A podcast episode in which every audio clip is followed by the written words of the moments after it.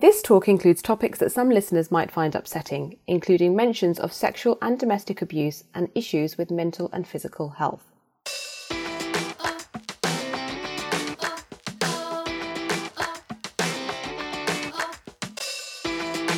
Got my first job in television when I was 21 years old.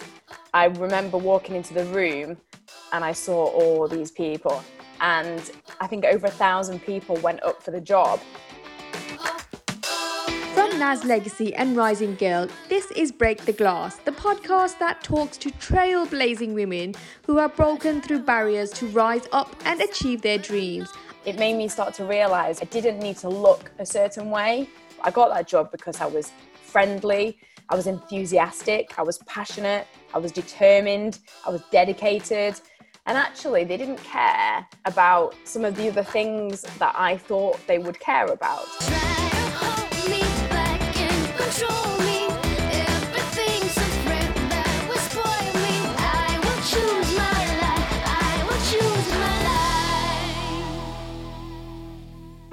Hi, my name is Shamila Dar and I'm the Vice Chair of Rising Girl.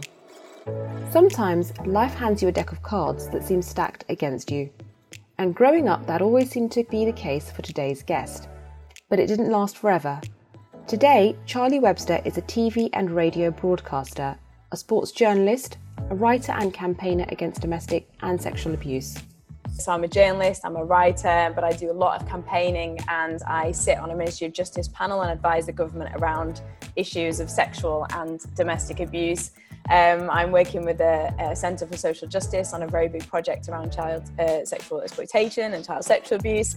And so I do a lot of work in that area as well and around uh, mental health.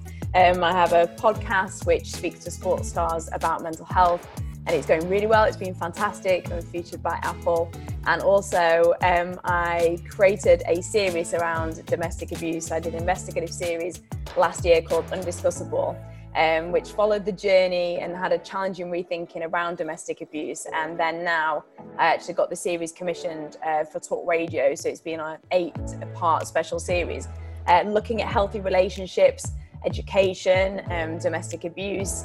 Um, like gender stereotyping. Um, so I suppose that's where I am right now. Although actually I was meant to be in Tokyo right now. working on the Olympics. So, but I'm not, I'm sat in my home talking to you, uh, which is fantastic. She has even achieved some world firsts as part of her career. So, I was the first woman in Asia to host um, sport.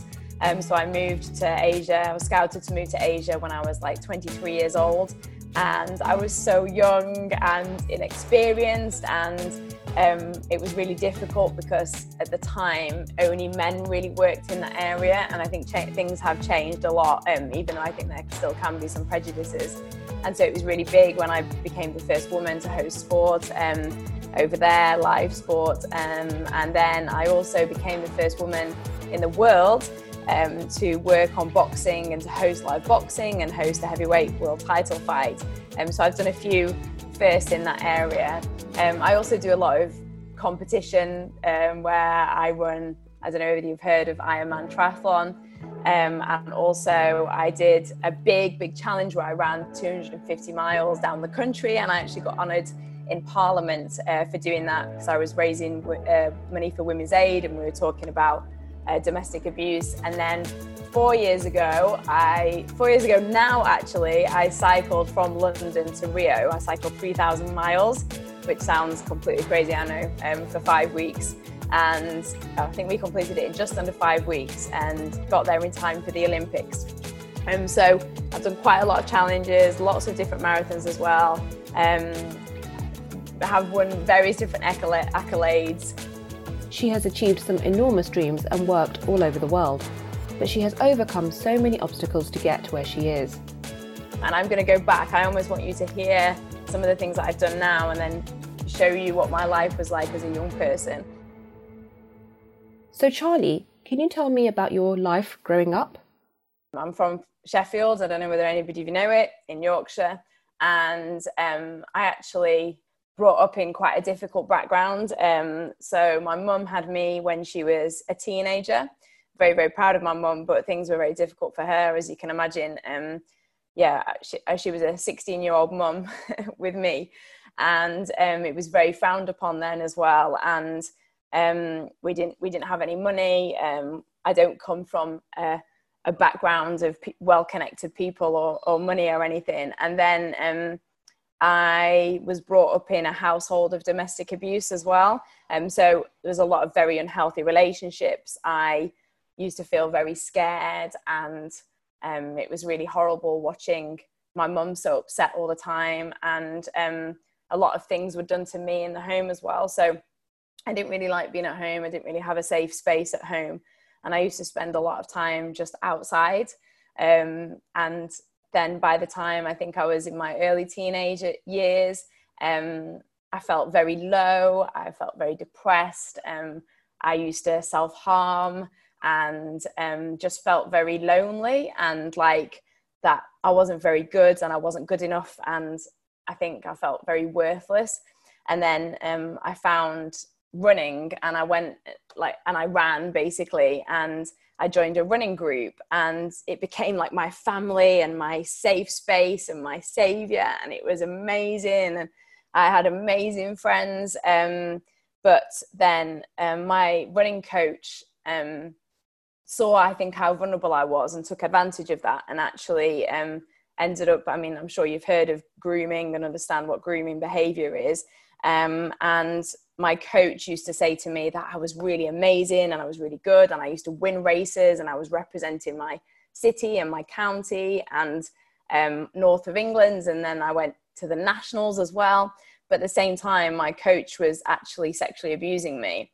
And it was very very confusing at that time because i didn't have a very safe home life. I didn't have many people i could turn to and um, like i said i think i felt very lonely and very confused in that. And i felt like i couldn't speak out or i didn't really understand what a normal relationship was or what a healthy relationship was or i felt like it was very much my fault. And i felt like well maybe i maybe i deserve it because i'm not good enough. And i think then i had this like pattern in my head of feeling that if only I was better, if only I was cleverer, if only I looked better, if only I could achieve this, if only I was from a better background, um, if only I had some money, you know, all these things that I felt like I was never, never good enough. So um, I, I, you know, I basically went to live with my uh, nan and granddad, um, which was a more positive environment, but at the same time, I felt very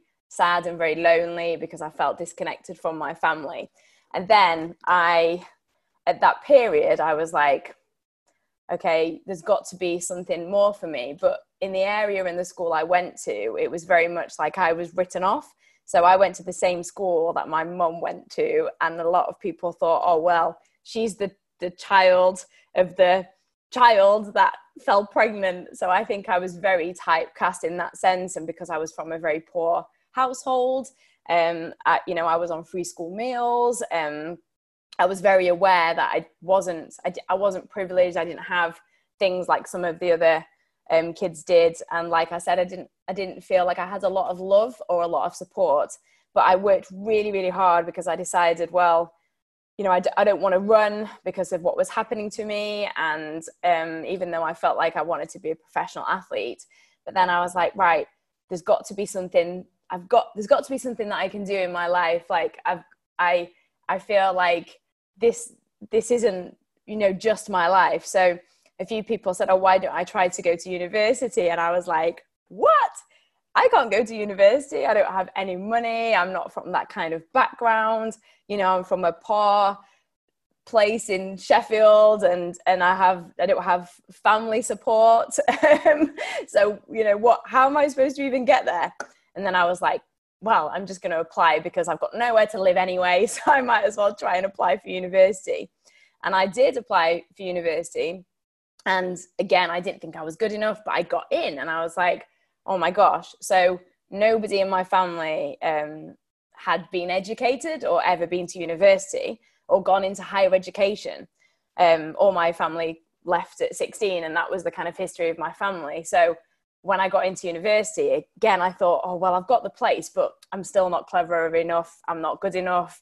Um, I don't think, I don't think I should go. But then I didn't really have anywhere to go because I didn't have a family home. So I ended up going to university and it was the best thing I ever did. And but when I got there, I sometimes I was like, who are these people? Because everybody spoke really posh and I'd never heard like a middle class standard RP accent in my life or a different accent from mine. And I was like, oh my gosh. And I felt so out of place. I felt like all these people were better than me. But I was like, well, if I work really hard, then, you know, maybe I can try and get a degree. And my confidence just grew when I realized, oh, hang on a second, like I'm actually getting good marks. I can do this. But I worked full time as well when I was at university to try and financially support myself because I wasn't financially supported.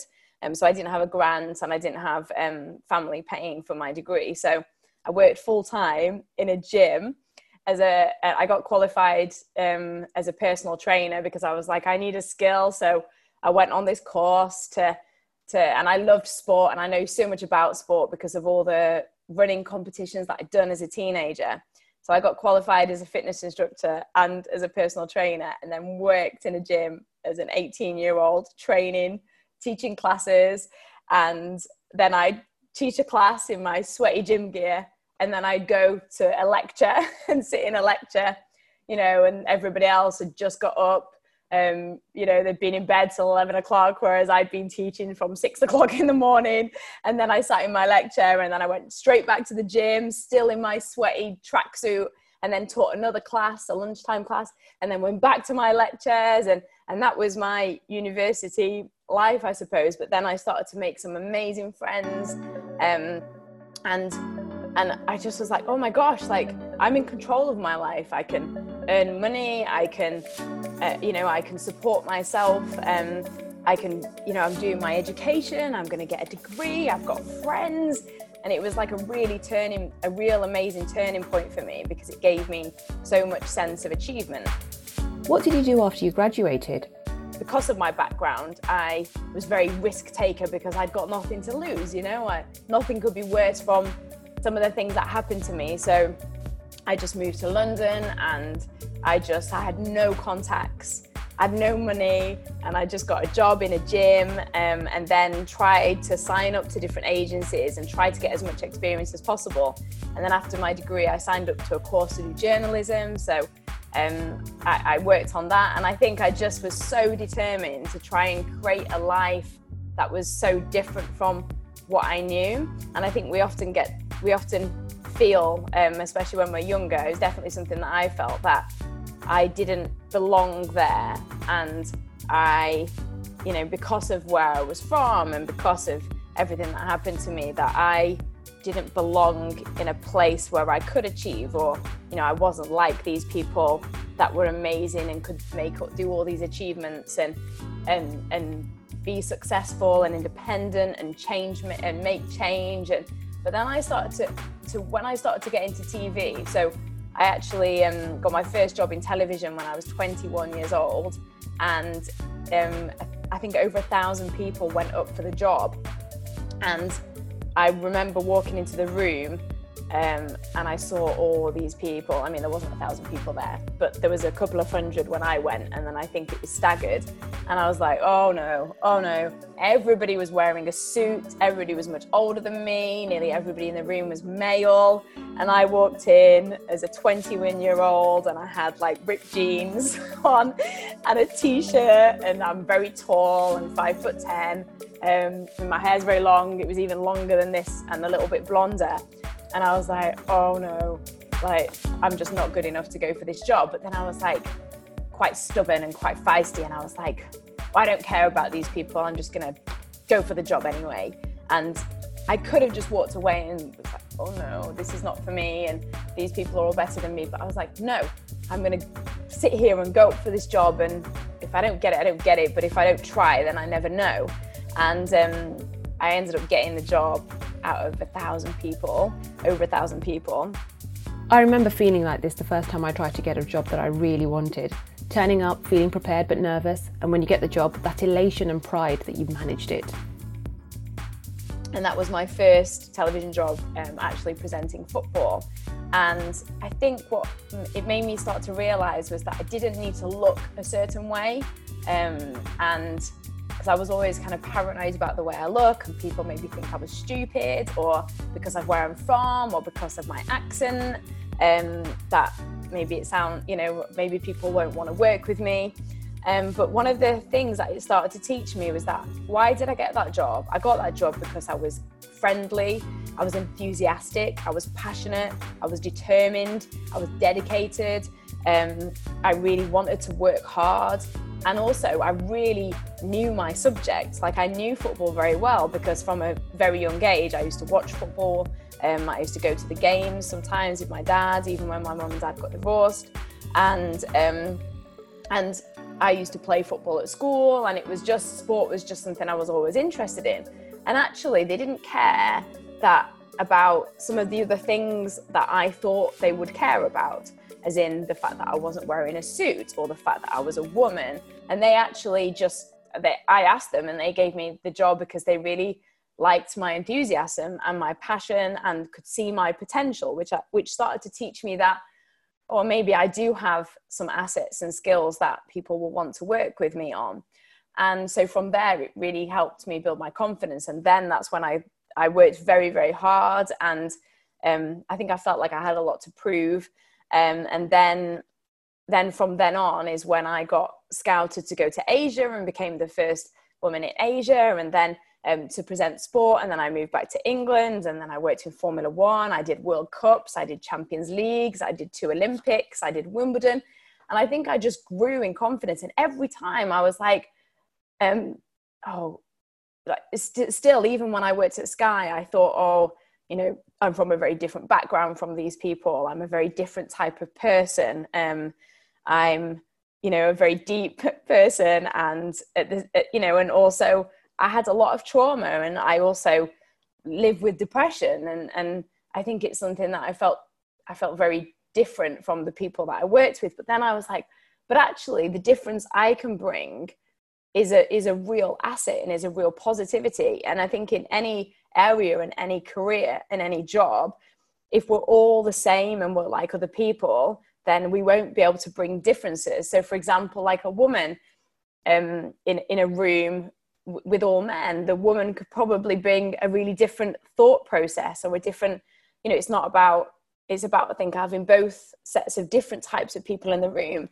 And that's what i started to realize. And even now in some of the work i do the project i do where i um, speak to sports stars around mental health i'm like oh hang on a second like i can do this and i can speak to people because i've i've experienced that myself like I understand what it's like to feel low and to be in dark places and to have depression.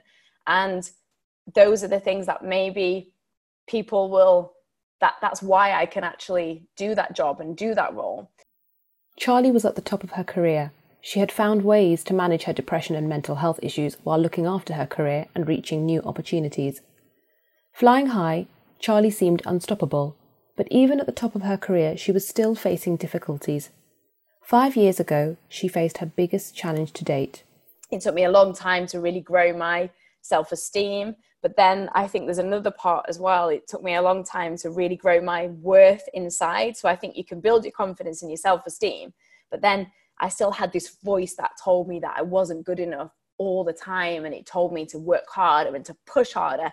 And every time I achieved something, it was almost never good enough because it was like, oh, well, I achieved that, but then I need to go to the next thing and the next thing. And um, I think one of the things I really worked on was to try and to try and appreciate what I'd done and that I was good enough and I am good enough just the way I am, no matter what the different achievements I have. And what really taught me with that was one of the biggest challenges in my adult life was when I cycled to Rio. I cycled 3,000 miles, arrived in Rio de Janeiro in Brazil. I was meant to be presenting on the Olympics. I had so many different projects. I was working on a big project in America with Facebook and Ryan Seacrest. And I, and I had all these different things, that incredible things that I'd worked so hard to try and get. And then um, I ended up in hospital. And the next day, after the opening ceremony of the Olympic Games, and I was at the opening ceremony, I was like, this is amazing. And then the next day, I had one of the biggest challenges ever in my life, and I was um, sent to hospital. And then the next day, I ended up in a coma, and I was actually on a life support machine, and I was critically ill, and I had multiple organ failure and multiple tropical diseases, including malaria and uh, and another one that I can't pronounce, um, and hemolytic uremic syndrome and Shigella and all these different four different diseases I had, plus pneumonia. And um, the doctors actually said that I was that I was dying, and um, that's what my family was told. And um, I knew that as well, so I was like, "Oh my gosh!" And it was really interesting because in that moment, I didn't have any regrets or anything. I just wanted to live. I just wanted to do more. And then obviously I survived because I'm here and I'm not a ghost. um, but I was in hospital for two, for over two months. I was then um, repatriated back to England.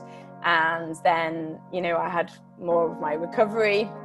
I mean, that's another a whole other talk in itself, so I won't go into too much detail um, around that. Maybe another time. And um, but when I came out of hospital, I had to learn how to walk again. I couldn't walk, and this was only this was coming up to four years ago. So it was four years ago in August. So it's quite quite recent.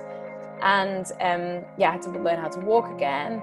Um, I had like brain hemorrhaging, so my words didn't come out right sometimes. I couldn't see properly. I had all these different damaged things, and I had kidney damage, and I still have kidney damage now. Um, but I was almost at a crossroads where I felt like, oh my gosh, like what what's happened to me? Who am I? Like after all these things I've fought for and I've worked for, and then this happened to me, and I felt really low and and I got diagnosed with post traumatic stress disorder. I was really depressed, and loads of people were saying to me, You're so lucky to be alive. And I was like, Yeah, I'm so lucky to be alive, but I feel so crap inside. And I felt so just down and and confused and whether I could ever get my career back. Um, you know, because I couldn't work. Um, and then everything that I was working on just disappeared um, all my contracts went and and but it was also about like what how I actually felt inside.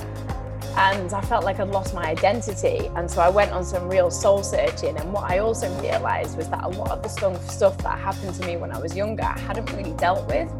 Um, so I went on this journey to to try and heal a lot of the things that happened to me when I was younger.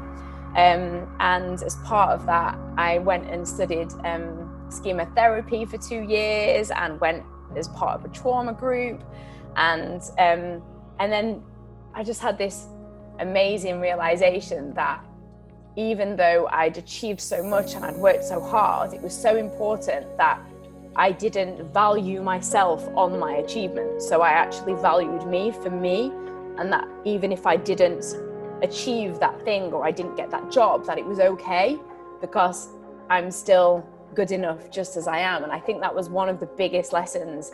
Um, and if I look back, I remember um, when I was looking to do this talk and I was talking to, um, you know, some of the amazing people that are running uh, this, um, like, what do I wish I knew back then? And I don't think I wish I knew anything when I was younger other than that I am good enough just as I am.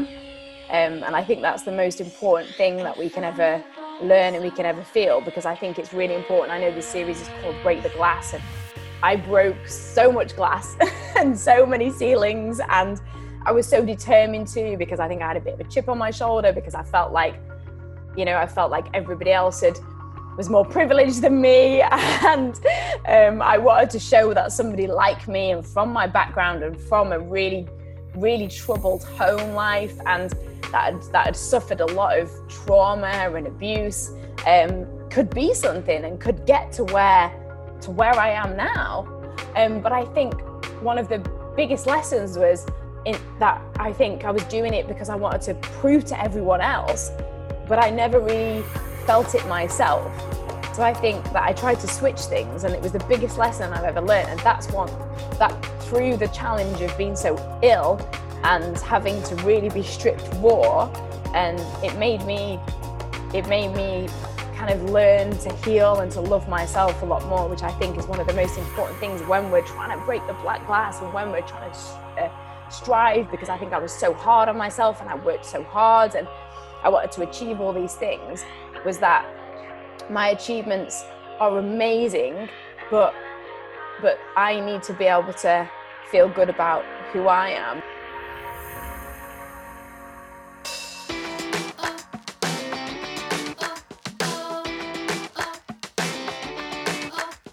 From Nas Legacy and Rising Girl, you have been listening to Break the Glass. Your host was me, Shamaila Dar, and our producer is Lucy Hallam.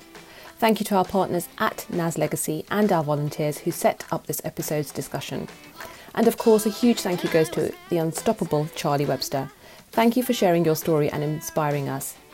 If you would like to learn more about Rising Girl and how we can help you rise and achieve your dreams, or to watch the full hour-long Q&A session we had with Charlie Webster, go to www.risinggirl.co.uk. Rising Girl. Educate, empower, inspire. We'll see you next week.